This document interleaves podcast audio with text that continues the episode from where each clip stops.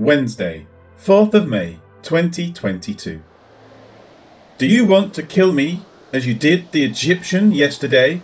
Acts 7, verse 28.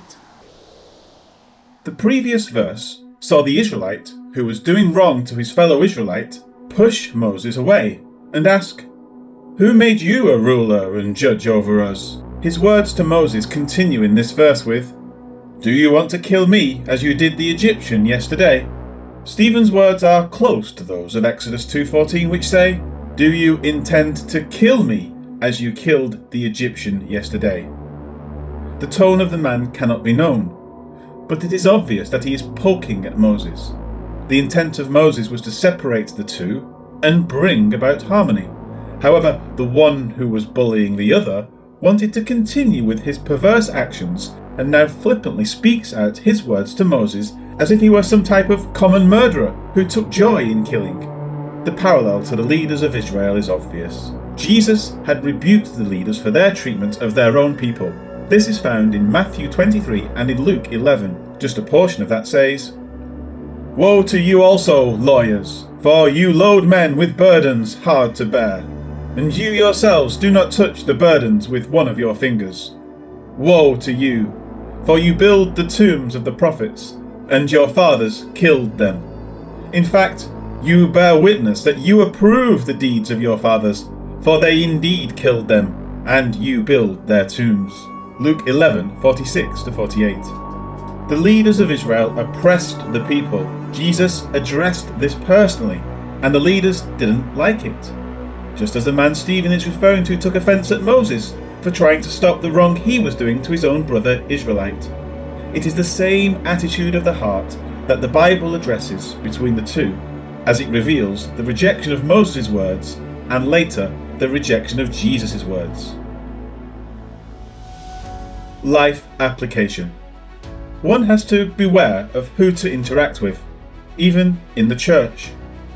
Just because someone claims to be a Christian, it does not mean he has positive intent towards those around him. The epistles of Paul, James, Peter, John, and Jude all deal with people in the church who do not have the good of others in mind. But shun profane and idle babblings, for they will increase to more ungodliness and their message will spread like cancer.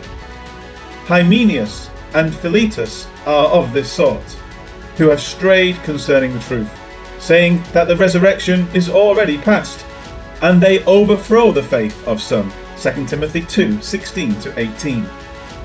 But you have dishonoured the poor man. Do not the rich oppress you and drag you into the courts? Do they not blaspheme that noble name by which you are called?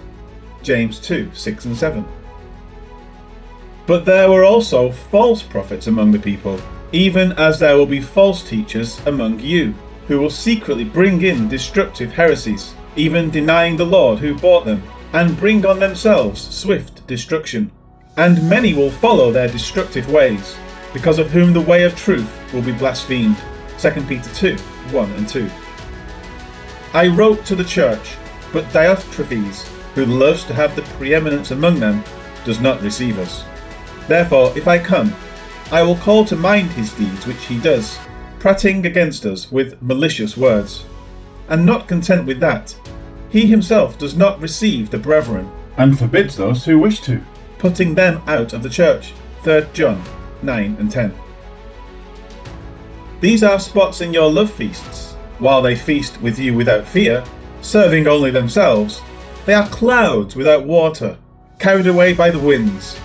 Late autumn trees without fruit, twice dead, pulled up by the roots. Raging waves of the sea, foaming up their own shame. Wandering stars, for whom is reserved the blackness of darkness forever. Jude verses 12 and 13. As this is such a common warning among the writers of the New Testament, we should pay heed both those in the church and those over the church, must be carefully evaluated in doctrine and in how they conduct their lives. Be accepting of the brotherhood, but be careful at the same time. Lord God, give us wisdom in our interactions with others. There are many who are out there to take advantage of the fellowship, tearing others apart like ravenous wolves. May we be mindful of them and keep them from dividing the church and bringing harm to the fellowship.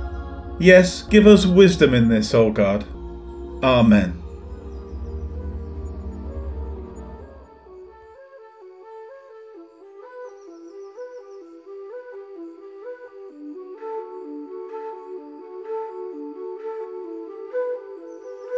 Are you going to kill me as you killed the Egyptian yesterday? Acts 7 28.